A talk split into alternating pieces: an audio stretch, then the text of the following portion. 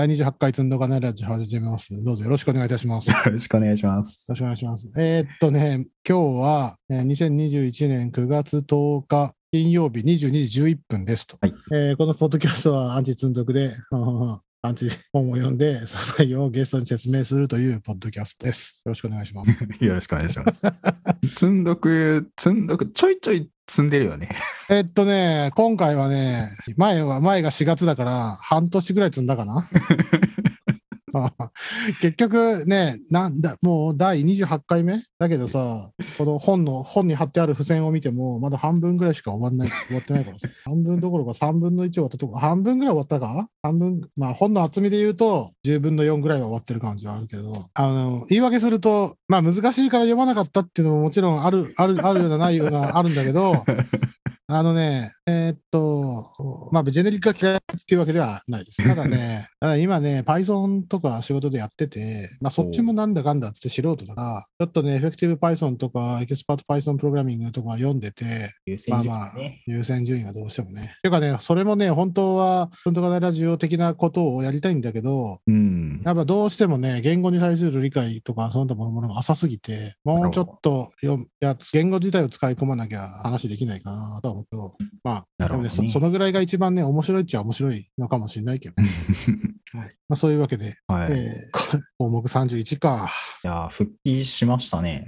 項目31か、もうみんな半年前で忘れて、俺も半年ぶりに読んでるわけじゃないんだけど、項目31、いああ、いですか？ね。はい。項目31、API の柔軟性向上のために境界ワールドカードを使うっていうことで、出まあねね、出ましたね。これさ、何気に7ページもあるのよ。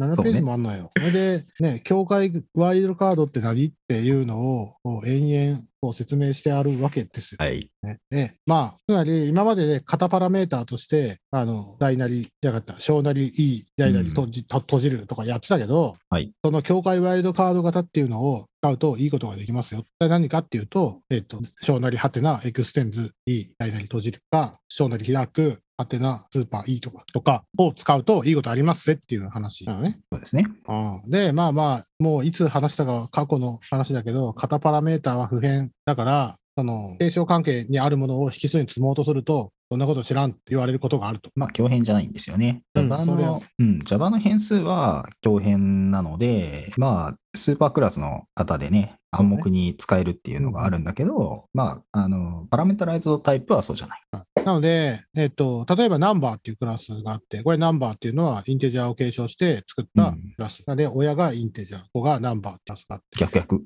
なので、ナンバーって、あ そうそう、逆。ナンバーっていうクラスがあって、あの、 Integer extend Number なんで、ナンバーを拡張して Integer。で、親がナンバーで、子がうん Integer ね。はいで、クラスがあって、で、例えばそれをパラメータに取った、あ、それ、あの、そういうの、まあ、実質的な配列をパラメータに取った、えープッシュオール、イテレータブル E という型パラメータを持ったあもの、配列を、えーメソッドとして持った場合、イテレータブル E っていうメソッドだから、 Iterable Number であると、ナンバーっていうところには、あ Iterable Number っていうメソッドを、あーごめんなさい、なんか繰り返しちゃった。E にナンバーを指定して作って、えーイテレータブルナンバー、カッコと、えー小なりカッコ閉じる、イテレータブル、小なり開く、ナンバー、大なり閉じる、えーソースっていうようなあ引数のメソッドが入ってるクラスに、えーその親クラスとか子クラスの、えーとインスタンスを指定すると、えーイテレータブルナンバーで宣言したところには、イテレータブルインテジャーね。インテジャーも詰めるでしょって、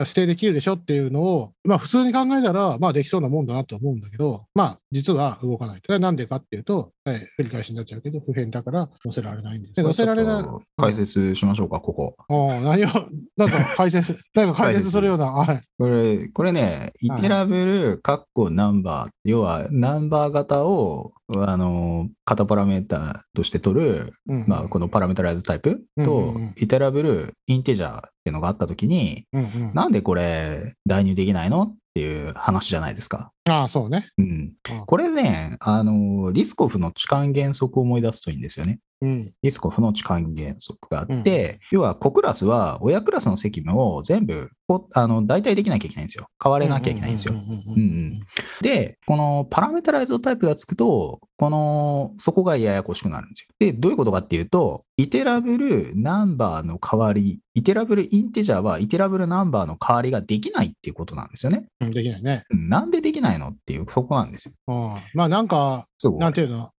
でもさ、あの、まあ、言語の理解の問題なのか分かんないけど、うんイテラブルはイテレータブルであって、うん。別にナンバーのイテラブルか、インテジャーのイテイテラブルかは別に別じゃない、それは別のものでしょとは思うけどね。うん。で、これなんでそれが交代できないのっていう話なんだけど、うんうん。イテラブルナンバーっていうのは、ナンバー型を、えっ、と、まあ、なんだろう、型変数 E をナンバーにバインドしてるわけじゃないですか。うんうんうんそうすると、メソッドの、まあ、これ、仮にこうメソッドがナンバー型の、まあ、E を返すメソッドがあったら、うん。うんまあ、ナンバーを返すわけですよね。うんうんで、E を引数に取るメソッドがあったら、今度は引数にナンバーを渡すわけですよね。うんうんで、そうなると、こう、まあ、 Iterable っていうか、まあ、 parameterized type があって、ばナンバーをバインドしたら、ナンバーを渡せて、ナンバーを返すっていう、そういう動きをするわけですよ。うんうんで、次に、 Integer の場合は、 Integer を渡せて、 Integer を返せなきゃいけないわけですよ。そうね。うんで、 Integer が返ってきますよっていうのは、 Integer ってナンバーを継承してるから、ナンバーを返すよっていうところで、代わりに Integer 返すよってやってもセーフなんですよ。うんうんところが、ナンバーを受け取れなきゃいけないんだよねって、ナンバーを引数にナンバーを渡せますってところで、いや、俺、 Integer しか受け取らないからってやったら、それは代わりにできないんですよ。うんうんうんうん。狭くなっちゃってて、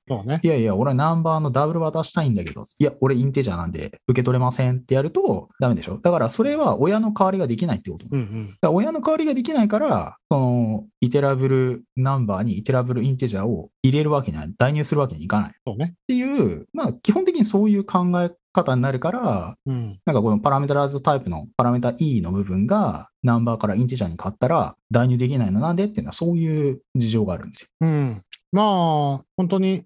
おそらく逆に継承とか詳しい人はこれやりたくなるんだろうけど、なんでできない、普遍で普遍でできないんだ、へえと思っちゃうと思うんだけど、逆に詳しくない人から見たら、そりゃナンバーとインテジャーは継承関係にあるかもしれないけど、イテラブルナンバーとイテラブルインテジャーの間に継承関係はないから、それは別物だよねって、あ普通には逆に知識ない方がスッとくると思うんだよね。来るかな？どうかな？ああ、く来ると思うけどな。まあ、そういうのもあるかもしれないね、うんんそこは結構人によって感性違うから、何が分かりやすいかって、ちょっと正直よく分かんないんですよね。だろうね。だけど、うん目つぶってメモリブロックを考えたらそう思うとかさ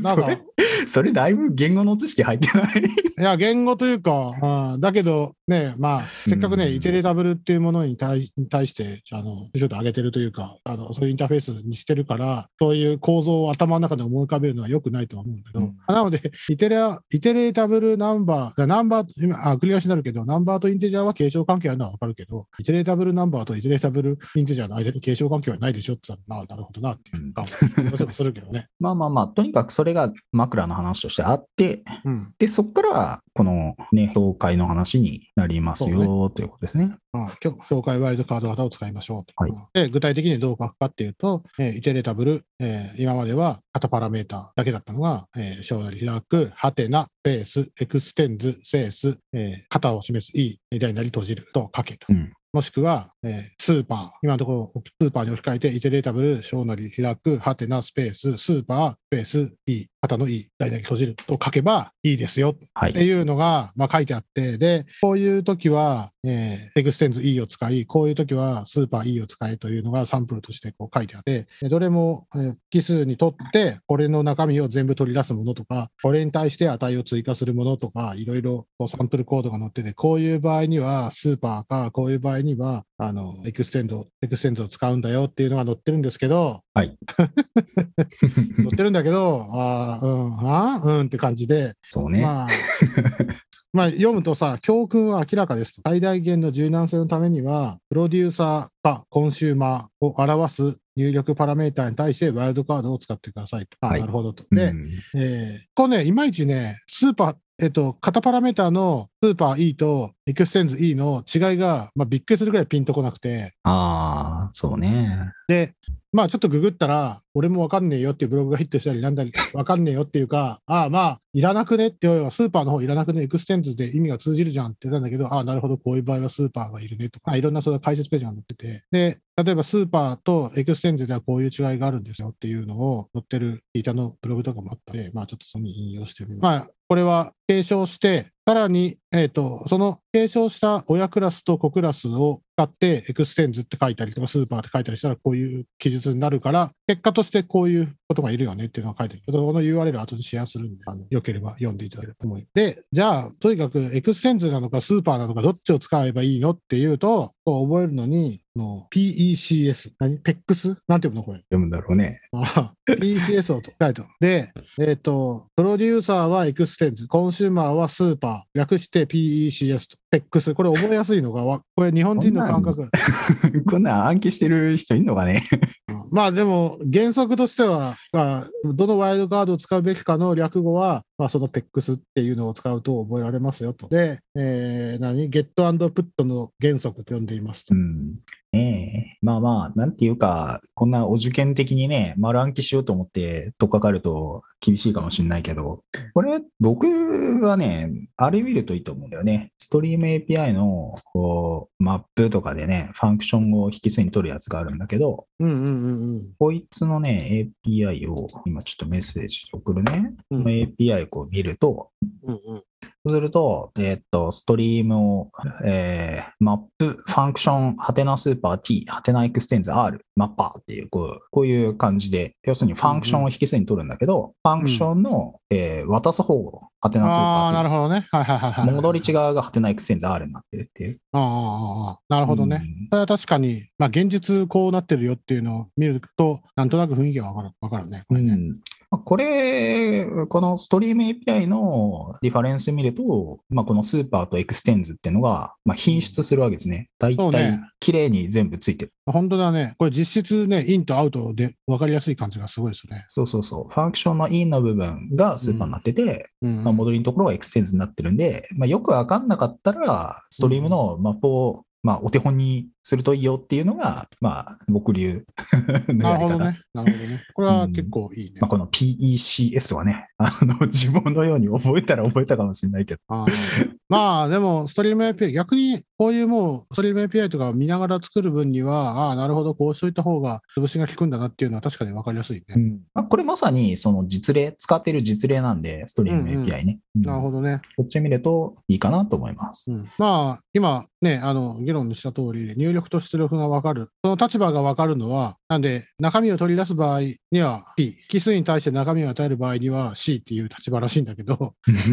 だけど、まあ、あの、プロデューサーは extend を使って、コンシューマーはスーパーを使って、えー作ってくださいよっていうのがあって、えーで、その後は、その get put 原則が書いてあって、で、さらに、あれこれあれこれ書いてあるんですけれども、なんか Java8 より前は、コードを処理できるほど賢くなくて、ああ、はいはいい。ろいろ頑張らなきゃいけないっていうのが、まあ2ページぐらい使って説明されてる。これはね、え、これどこの何ページの話？えっ、とね、144ページの真ん中より下ぐらい。あーあ、はいはいはい。賢くなくてって書いてあるね。これは、あのージェネリクスの型推論の話なんですよ。うんうんで、ここでいう型推論っていうのは、変数を宣言するときのバーの話じゃなくて、型を推論する話です。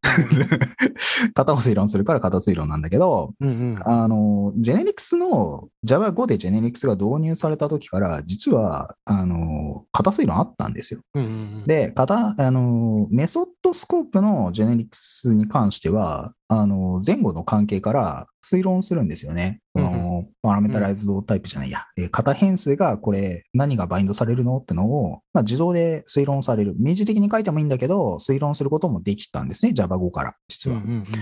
で、これが Java8 で推論機が強化されたっていう事情がある。で、なんで強化されたかっていうと、ストリーム API が使いやすくなるようにっていう理由。はい、まさに今、うんそのサンプルでやったやつなのねそうそうそう。まんまそのまんまで、まあ、Java8 の目玉ってストリーム API なんですよ。うんうんうんで、ストリーム API を便利に使うためにラムダ構文ができたりとかしたんだけど、うん。その時に、要するに推論ちょっと頑張んないと、Java 語とかのね、推論機のまんまだと、ストリーム API がうまくこう推論されなくて、いちいちこうキャストで型明示してやんないと、コンパイル通らないと。うん。ねまあ使ってらんないと。うん、それがね、144ページ下の方に書いてある。そうそうそう明示的引数ね、Java8 より前では必要って書いてある、その辺なんだけどね。っていう感じなんで、まあ、それがね、あの、Java8 で推論機が強くなったんで、うんうん。まあ、大体取るようになったよっていう話なんだけど、まあ、もしなんか、まあ、今はね、もう Java8 より前って基本的に EOL してるんで、使う機会基本的にないはずなんだけど、はい、半年ぶりの我が収録。はいただいま、あの、Java のバージョンを一応確認しておきますか。Java のの、バージョン、Java のバージョンはね、はいまだ、まだ16。あ、まだ16ですか。まだあの16。8の2倍との16ってことですね。16。まだ16って言ってるけど、今週、え？来週ぐらいだっけ？なんか、もう、ほんのちょびっとで17が出ます。おちょうどね、まあ出るところ。仕事が早いね。ちょうどだってまあ、今、定義リリースですね。で今はもう17が出出るところで、17が LTS、ロングタームサポート、長期サポート版で3年間サポート。されますよ。まあ今まで Java11 が、まあ、長期サポート版だったんだけど、次の長期サポート版が出ますよっていう、まさにそのタイミングですね、今。なるほどね。でも次17か。なるほどね。そうなんですよっ。ていう状況におきまして、まあ、8の、8より前の話をしてるっていうのは、まあまあ、しょうがない、しょうがない人向けってことですね。よっぽどね、うん8より前、だから今の時代ね、8より前を書くことは基本的にはないと思っていいと、なないと信じたいな。だって、ストリーミング API、俺、Java の仕事受けた時にやったな。えーストリーミング API ってできたんだって言って、サクサク書いた記憶がある。それ8ですね。あもうすでに8ああです。おべおよもうさすがよくできとるなって言いながら触った記憶がある。うんはい、で、まあ、そういう Java8 の話もあり、で、その次にですね、えー項目30の MAX メソッドに注目してみましょうと。項目30、戻るとですね、マ項目30の MAX、項目20、30の MAX、えーどれだ？139ページの下の方ですね。あ、これか。はい。パブリックスタティック、発行、E エクステンズ、コンペアラブル E、発行閉じ閉じ、E、マックス、コレクション E、再起じゃないですか。長いね。長い。まあ、再起評価、再起まあ、とにかく、この、これを、えっと、当時は E エクステンズコンペアラブル E と書いたけど、うん。これを、えーワイルドカード型を使って書き換えてみましょうっていうのが、まあ、課題なんだけど、はいえっ、とね、元の宣言から修正された宣言を得るために、PEX 変換を2度適用しますと。うんで、145段の真ん中書いてあるんですけど、あのね、意味不明すぎて読むのを諦めました。何が、何が P で何が C なんだよ。でわけわかんねえよっていうことで、あーね。とにかくね、なんだっけ？えっ、と、T はもともとコンペアラブル T を拡張するために指定していましたが、T と比較可能なものは T インスタンスを消費します。もう、比較可能なものは消費するっていうのは、まあ、後で出てくるまままとめな方を、そう、まとめの方を見ればわかるんですけど、うん。まとめの方に最後ズバッと書いてあるんですけど、まあ、コンペアラブルっていうのは消費するんだよっていう、なんかおぼ覚える、そう、そうなんだよってことが書いてあるんです。そうね。でまあ、そういう原則に従うと、えー、30でも出たパブリックスタティック、小なり t、エクステンジ、コンペアラブル、小なり、えー t、大なり大なり閉じる、t、 max、あ t、えー関数名 max、カッコ開く、リスト、t、小括閉じる、あ小なり閉じる、あ大なり閉じる、リスト、カッコ閉じるっていうのは、えっと、もう人類が読めないぐらいの感じなんだけど、public static、小なり t、 extends、Comparable、小なり、ハテナ、スペース、 super、スペース、t の大なり閉じる、大なり閉じる、スペース、t、スペース、 max、えー関数名は max、パラメータとカッコ開く、えーリスト、小なり、ハテナ、 extends、t、大なり、リストっていう風に書き換えて、で、はあ、めんどくせえよって言うんだけど、これすると、いかにメリットが得られるかっていうことが、また1ページぐらい書いてあって、うん。で、結論に行ってるっていう感じなんですけど、これはね、これ飛ばしていいんじゃないか。まあまあ、一応これは、まあ僕もこれについてブログ書いたことあるから知ってるんだけど、まあその最近のね、ところをね、ハテナスーパーってあるのが、うんうん。本当はミソなんだけど、まあこれ、これはまあ、ややこしいよね。ややこしいし、これさはい。ああこれさ、結局なんでみんなそんなことしてるのっていうモチベはさ、うんこの項目30のタイトル通りさ、API の柔軟性向上のために境界ワイルドカードを使いましょうねっていう話。うん、まあ結局、その、非変な部分で、その、まあ、例えばその、イテラブルナンバーっとかいになってると、イテラブルインティジャー渡せないとか、そういうのがまあ根本的にはあるじゃないですか。うんうん。ナンバーってなってるんだったら、ナンバーっていうか、イインティジャーとダブルと両方受け取ってくれみたいなのとか、うん、なんかそういうところが根本にはあって、で、そこの柔軟性なんですよね。だから、うんあの引数にパラメトライズドタイプを使ってるんだけど、異変だから、なんかこう、範囲が狭くてコンパイルエラーになっちゃって、なんか、うんうんいいじゃんみたいな、これ、具象型、より継承した具象型なんだから受け取ってよとか、うんうんうんうん返す値をなんかもっと具体的な狭くしたやつリターンするから、それも OK にしてくれよとか、うん。なんかそういうこうところがね、柔軟にいかないんだよみたいなところで、困った時にこれが役に立つ。ああ、そうやろうね。うん、で、これ困るかって言われると、これ困るのは API を結構作り込む人だけ。そういや、しかもさ、うん。ここでは僕がちょっとこの話したかタイトルにも巻き戻って話したかったのは、うんやっぱもうもう正直さ、そういうレベルのクラスセット一式をうん。API として提供して、なんかユーザーはこっちが提供したクラスを、クラスだとか、こっちが、あまあ、実質的にはそうだよな、こっちが用意した型基本クラスを extend して、なんかして、拡張して、で、それをこっちが用意した、さらにメソッドに使いたいっていう場合には、多分こういうの一式提供しなきゃいけないってことだと思うんだけど、うん。そそんなすごい抽象度高い API って、やっぱ用意するんだと思って、すげえなと思って。あんまりしないですよ、正直。ああだからストリーム、そう、だから、例えばね、こういう基本型を持ったストリームを処理したい場合に、こういうストリーム API を定義せざるを得なくて、こういうセット一式を提供しますとかじゃない限り、相当なんていうの、その具体、抽象度高いクラ API をユーザーに与えるってすげえなと。うん。だからね、ジェネリクスって結構僕、割と専門でやってたけど、うん、あの日の目あんま見ないんですよ。そうやろうね。うん、日の目あんま見ないってのは、まずこう、プロジェクトが例えばあって、プロジェクトの共通ライブラリ作りましたっていうところだと、うん。まずそこまでしなくてむしろ、ううん。んそ、そのレベルの一般化ってむしろね、使いにくいというか、うん。抽象度高すぎて、多分想定した人しか使えないと思うんだけど、具象型で書いちゃえばいいっていう、そういう世界なんですよ。ところうが、んそういうプロジェクトの共通ライブラリを別のプロジェクトの共通ライブラリと両方で共有しようみたいなことをし始めると、こういうレベルのなんか共通化が必要になって、ジェネリクスが必要になってそ、れってなんか普通の業務の開発とかやってると、まあ、そんなことやってるうちになんか古くなって新しくまた書き換えるわ みたいなのになったりとか、ね2つのプロジェクトのその共通部を抽出してメンテするとか、そんな体制組めんわとかになって、コピーしてそれぞれ作った方がマシとか、そういう話になっちゃうんですよ。あ絶対そうなる。うん、だかこら、の抽象化とかね、一般化で耐えられるかどうかっていうのがね、結構運やからね。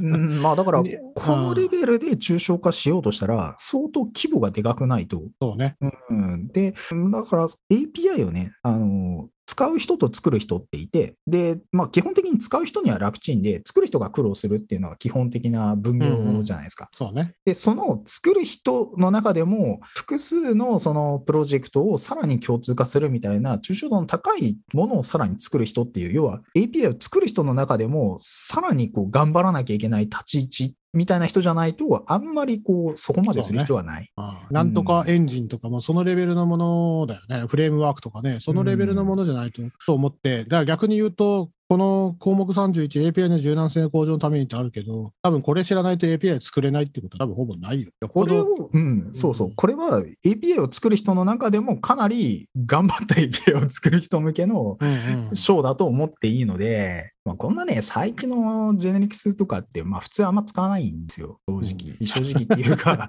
僕好きだからやってるけど、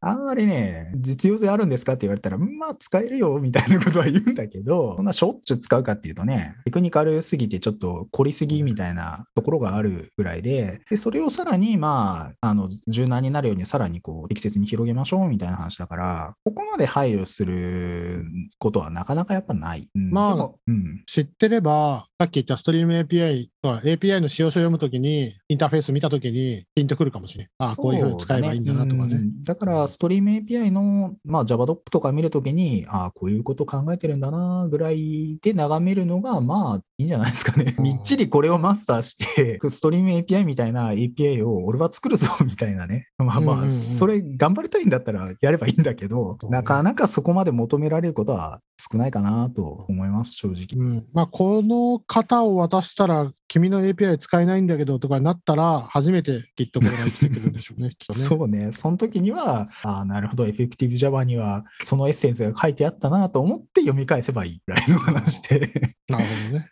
これ、凝りすぎなんですよ、正直言って。まあ、その凝りすぎなとこスキルをやってる僕が言うことじゃないけど、これは正直凝りすぎだと思ってて、うんうんうんまあ、大体の人はね、そこまでしなくていいかなっていう気はします。なるほどまあ、146ページ、一番下、もうまとめるとなるんだけど、うんまあ、まとめると難しいと。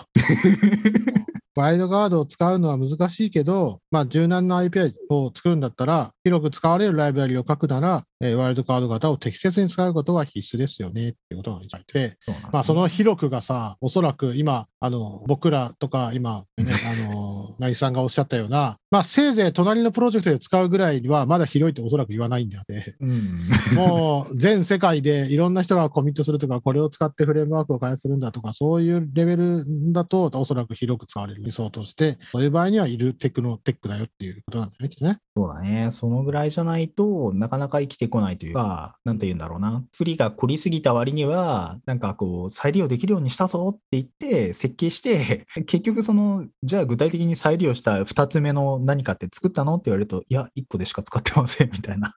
それちょっと悲しいことになっちゃう。あ、使えるかもってなった瞬間に、あ、この抽象化ではダメやったわって なって、また結局作り直しかなっちゃうからね、作り直すか生やすかとかなっちゃうからね。で、えー基本原則を忘れないでくださいと。それは、プロデューサー、コンシューマーですと。あの、X ですよと。で、最後の、最後の一行に、す、べ、て比較可能なものと Comparator は、コンシューマーであることを忘れないでください。これね、コンシューマーと、あの、プロデューサー、うん。まあ、コンシューマーっていうのは、要は引数に型変数を取るってことなんうーん、まあそうですけど、ここにあるサンプルの、例えば、うん。えっと、142ページの pushAll と popAll、うんうん。はいはいはい。まあ、引数に取ってるわわけですけど、あ正しくは、えープッシュオールの、えーと境界パラメーターを使ったものは142ページの上の方。うんポップオールの境界ワイルドカードを使ったものは143ページの上の方にありこれね、えっ、とね、プッシュオールは、この、S えー、と SRC に対して、うんうん。えっ、と、SRC から、そう、ソースを取り出して、うんうん。SRC オブジェクトの戻り値側にうんある型変数を使ってる。そうね。うん、で、まあ、僕の方は、この、使ってないですよね。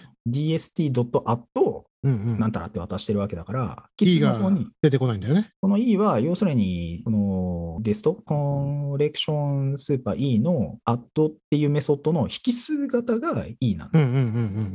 だから、引数に E があるか、戻り値に、リターンのところに E があるかっていうところで、コンシューマーとプロデューサーっていうのは分かれるんだけど、そうっぽいですね。ううんん、ちなみにさそのサンプルコード、サンプルコード読むと、うん。えっ、と、いわゆるプロデューサー型の場合、 extends を使うところには、えー for 文でえー Iterable E を1個ずつ取り出すっていう処理が書いてあって、コンシューマーの方、えー popAll っていうメソッドの方には、あの、1個ずつ取り出すんじゃなくて、逆に渡されたものに対してこっちが操作するっていうのが、コンシューマーっていうふうにななってますね。だから、ハテナ extends ってしてるところには、あの、引数に E があるやつには渡せないし、うんうんうん。なんか、ハテナスーパーってなってるやつから、戻り値として、こう、 E 使ってるところをやると、うんうん受け取れないし、みたいな、なんかそういそうねう制約があるんですよね。でそういう片方を封じることで、辻褄が合うってうんう。んであのーさっきのリスリスコフの置換原則で言うと、何々型を受け取ることができて、かつかえ何々型を返すんだっていう2つの責務があって、うんうん。で、継承型を使っちゃうと、その2つの責務の両方が満たせないから。変わることができない。ところが、それを片っぽ封じることで、お前は物を返さない、返すところ扱っちゃいけませんよっていう封じることで、うんうん。そこを満たしちゃうことで差し替える、あの代にできるようにしている。っていうような、なんかそういうからくりなんですよね、これ。そうね。その、さっき言った、聞いた、で、どっかで見た、こういうの載ってましたよってところも、まあ、まさにその代入できる、できないっていうのをうんサンプルで表してて、スーパーの場合はこうこうできて、えー extends の場合はこうなんだよ。で、まあ、それを読むと、ああ、なるほどなっていう感じはする。なその単純なコードを読む限り。だけど、うんじゃあ実際そういうふうに、この現実の運用でそう扱われてる。まあ、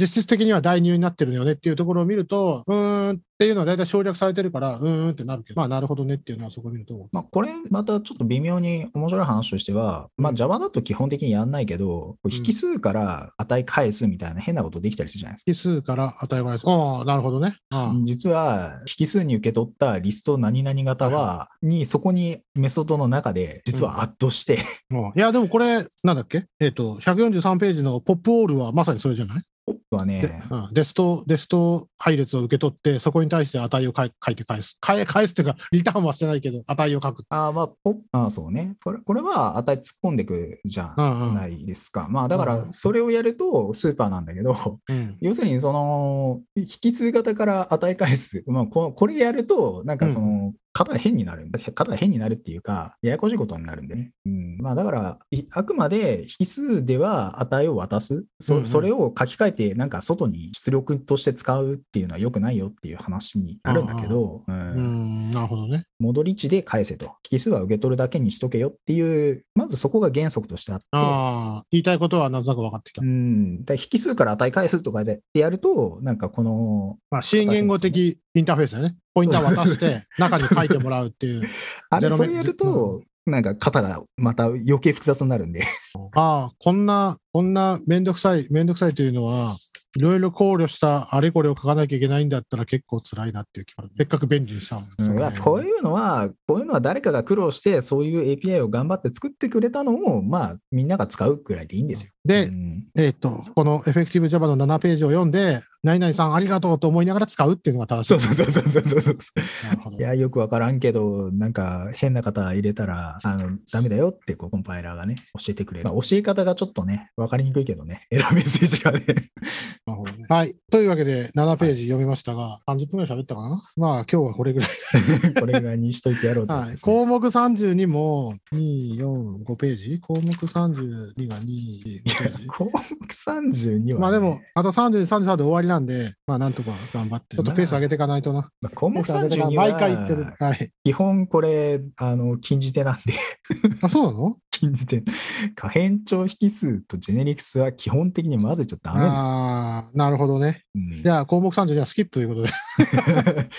まあでもも、注意して組み合わせるって書いてあるってことは、実質的に我々の口を借りて言えば使うなってことね。基本使うならよ、これはね。うん。まあ、要は、ジェネリクスと配列って相性悪いんですよ。ああ、そうでしょうね。うん。まあ、統合されてないからね、Java のジェネリクスって。まあ、スカラだと、あの、配列がそのままジェネリクスのね、うん型うん変数とかの、まあ、統合されてるから、うん。一色単に使えるんだけど、Java ってなんか配列は当初からあったわけで、まあ、うんそことジェネリクスが統合されてないので、配列っていうのは、まあここで言うと、あの、添え字でアクセスできるあれってことそうね。そうそうそう、カッコカッコのね、そういう字でアクセスする古典的なあれなんですけど、まあそこはね、型システムのね、不整合が起きるんです。そうやろね。んさっき言った通り、配列、まず、そもそも配列って言った時点で、メモリの上にこう並んでるものだろうっていうのをすごく考えられるかどうかっていうのがまず出てくると、うんそれとはまた別の世界だもんね。リストだとかなんと配かだとか列っ。てやっぱね、結構古典的な、まあ昔からあるわけで C とかから引き継いでいるわけだけど、うんうん。だから当初の Java もあるんだけど、配列ってでも概念としては割とそのジェネリクスにで考えるべきものなんだよ、本来は。なるほどね。うんまあ、最初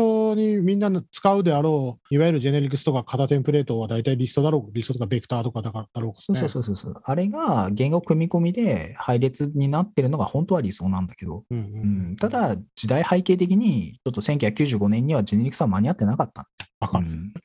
わかる。早すぎたよ。早すぎたよと思うちょっと足りなかったっていうね。うんまあ、そういうわけで、あと10ページぐらい、ジェネリクスが終われば、そあのあと10ページで、ね、ジェネリクスが終わる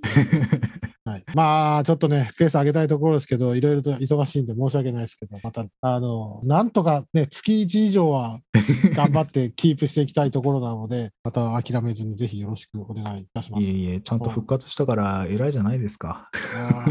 なんとか、なんとか、全、ちょっと待った。あれ？俺の、この、あれ？おかしいな。何がおかしいかっていうと、ああ、そうだよな。ああ、よかった。安心した。400ページぐらいの本で、今読んでるのは150ページぐらいなんで、まあ、もうちょっとで半分っていうか。はい。何年越しになるんだかって話はね、なんか第1回ぐらいからしてた気がするけど。Java30 ぐらいになるじゃん。はい。まあね、それでもね、まだ全然 Java の勢いは止まるところはない感じなんで、すごいと思いますけどね。そうですね。やっぱりシェアは、まあ、ちゃんとあって、うんうん結局 Azure やら AWS やら、ああいうね、クラウドサービスの上で動くような、うんうんまあ、クソでかい規模のね、パラレル化でうんぬんかんぬんみたいな、あの辺が結構やっぱ Java が強いんですねなる。ほどね。まあ、何回も言う Java と C シャープが最強ですよ。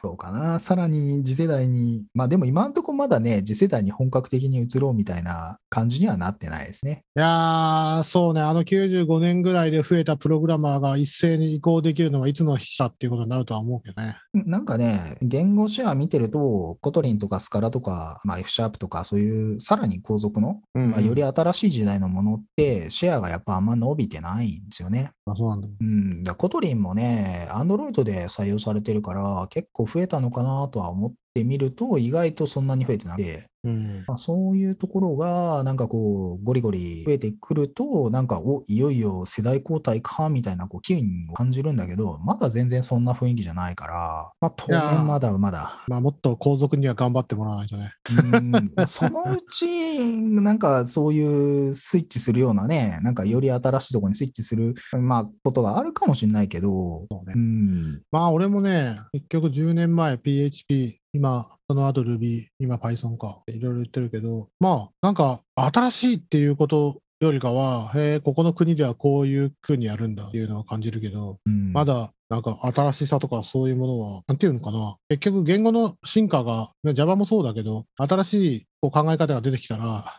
積極的に言語に取り込んでいくから、なんかまだついていけてるんじゃないかなっていう気はすごいする。そうですね。まあ、そういう中で、若干動きがあった、動きがあるって言い方は変なんだけど、動きがなかったって言い方の方がいいのかな。あのー、VB。VB が脱落しそう。まあ、VB って 6? ドットネット？ドットネットね。はい VB.net なくなるって、てか、てかもともとなくすから C シャープに行けって話してたんじゃなかったっけ？それがいよいよなんか、あの VB のね、落ち目な感じになってきたというか、まあ、要はだいぶ移行が進んだっていうことかな。ああ、だと思うけどね。うんいやー、俺はね、あれだけ、俺さ、VB よりも C プラとか C シャープのが好きだったら、うん。そっちをしたかったの。よ。うんうん。で、上司に、あの、VB は超未来がないから C シャープで開発させてくれって、そのエビデンスというか、マイクロソフトのニュースもこう言ってますよっていうのを持ってって、うん。あれこれって言ったのに、VB6 のコードは Windows 7だったか Vista だったか、でも動く、対応しますって発表とかが延々続くからさ、なあ、加藤が孵化してるけど、もう全然いけるじゃねえか、お前、これ VB で開発しろよって延々続いたから、俺はもう、なんかあんまり信じてないんだよね。いやーでもなんかやっぱ最近 VB の衰退を感じますよ。若い人うん VB 使おうってしないじゃないですか。あ、ドットネットはそうじゃない？うん、だって少々ね、書式が VB に似てるだけの C シャープでしょうからね、あれね。うん、まあだから VBA ぐらいかな、唯一ジャンルとして頑張ってるのは。でも、うん最近ライトユースの言語ってね、なんか Python が幅利かせてるから、うんうん。あんまりやっぱり VB っていう時代じゃなくなってきたなというのをなんか最近肌感としてちょっと思いますね。いよいよ VB が滅びに向かってるかもしれん。うん VB、俺としては、あの、VB、俺がやってるのは VB56 なんだけど、うん。あの、コムコンポーネントとか ActiveX とか、まあ、いわゆるコムのあーインターフェースとかそういうのを勉強するには良かったと思うけどね。ただうん、そういうの知らなくても書けちゃうから、書けちゃうっていうのは、なんていうの、腕前が出る言語というか、うんそういうのを真面目に作ったら、そういうふうに作れるんだけど、そんなのを知らなくても、とりあえず画面とかはその他もろもろ作れちゃうから、グローバル変数でその他もろもろで、こうでこうでとかもできたから、できる言語であったから、あまり嫌われて、あれ、なんていうの、多分今、PH、ちょっと前までは PHP がその位置にいたといたと思うんだけど、なんかへ、ピンとこねえよなみたいな感じだったんだけど、うん、まあ、それがドットネットに行って、ドットネットに行かなきゃいけないから、お前らは勉強しろっていうのが、やだ、なるべく勉強したくないって言ったら、まあ、しょうがねえ、VB ノットネット作るかっていう感じで、とにかくしょうがなく、だってウェブのサンプルとかももう見つかんない時代でしょ、VB は。VB 今はもう少ないでしょうね。だやっぱり当時、そのドットネットが出たような当時って、やっぱ VB ユーザー多くて、まあ、ベーシックユーザー、ベーシックで慣れ親しんだ人多いから、まあ、そういう人たちをこう招き入れるために、ベーシックの構文でやったわけでしょ？うんうんまあ、全然ベーシックの構文じゃなかったけどね。うんまあね。まあ、だから言語がやっぱり滅びるためには、代替言語っていうか、その乗り換えれる先がまずちゃんとないと乗り換えができないから、そう,、いう意味で VB がようやく、まあだから、あとは Excel とかのマクロが、なんかこう、VB じゃない何かに変わったらいよいよ滅びるかもしれない。うん、まあ、JavaScript もね、生 JavaScript が死なないよね。生 JavaScript の代替品ないからね。生 JavaScript もさっき言った話じゃないけど、どんどんね、成長してるから、うん、まあ、っていうか、結局、トランスパイラーとかで、その JavaScript にして動かすみたいな、そっちに行っちゃったってのもあるんだけど、でも、その、なんて言うんだろうな、マシン語みたいなポジションじゃないですか、今のウェブ上でのそうね、ね、プリ JavaScript。プリミティブなものっていうことになってるからね。うん、だから直接は書かないにしても、まあ、代わりに、じゃあ、なんかいいランタイムありますかって言ったらときに変われないんで、そうういう意味ではちょっと滅びない感じ。うんまあ、それは Java も、JavaVM における Java もそうだし、だから、だから、代わりができたら滅びるかもしれない。そういう意味だと、Objective-C とかは滅びるかもしれない。うん、Swift にね、移行しちゃうから。うん、そういう意味で、なかなか言語が滅びるっていうのは難しくって、うんなかなかしぶとい。ねんまあ、次どうなるかねと。あ、そういえば、次といえば、次の、次の例の勉強会、あ、例の勉強会、いや、でもね、あの、スタッフ動いてないからね。ちょっと考えないといけない。そろそろ動か 動かないといけないね。あーどうですかね。正直ね、やわかんないのよ。わかんないのっていうのは、今もう、まあ、9月半ばぐらいじゃないですか。年末やっていうか、年明けぐらいのコロナ情勢が全然読めないって。あいや、計画は無理でしょう。なので、またオンラインでやりましょうってなると思いますよ。うんそんなところだよね、多分ね。はい。じゃあ、ちょっとその段取りも進めるっていうことで、今日はこれぐらい、今日はこれぐらいにしておいていただけるでしょうか。はい、お疲れ様です。はい。じゃあ、今日はどうもありがとうございました。ありがとうございましたた聞いてください。はい。ありがとうございました。失礼します。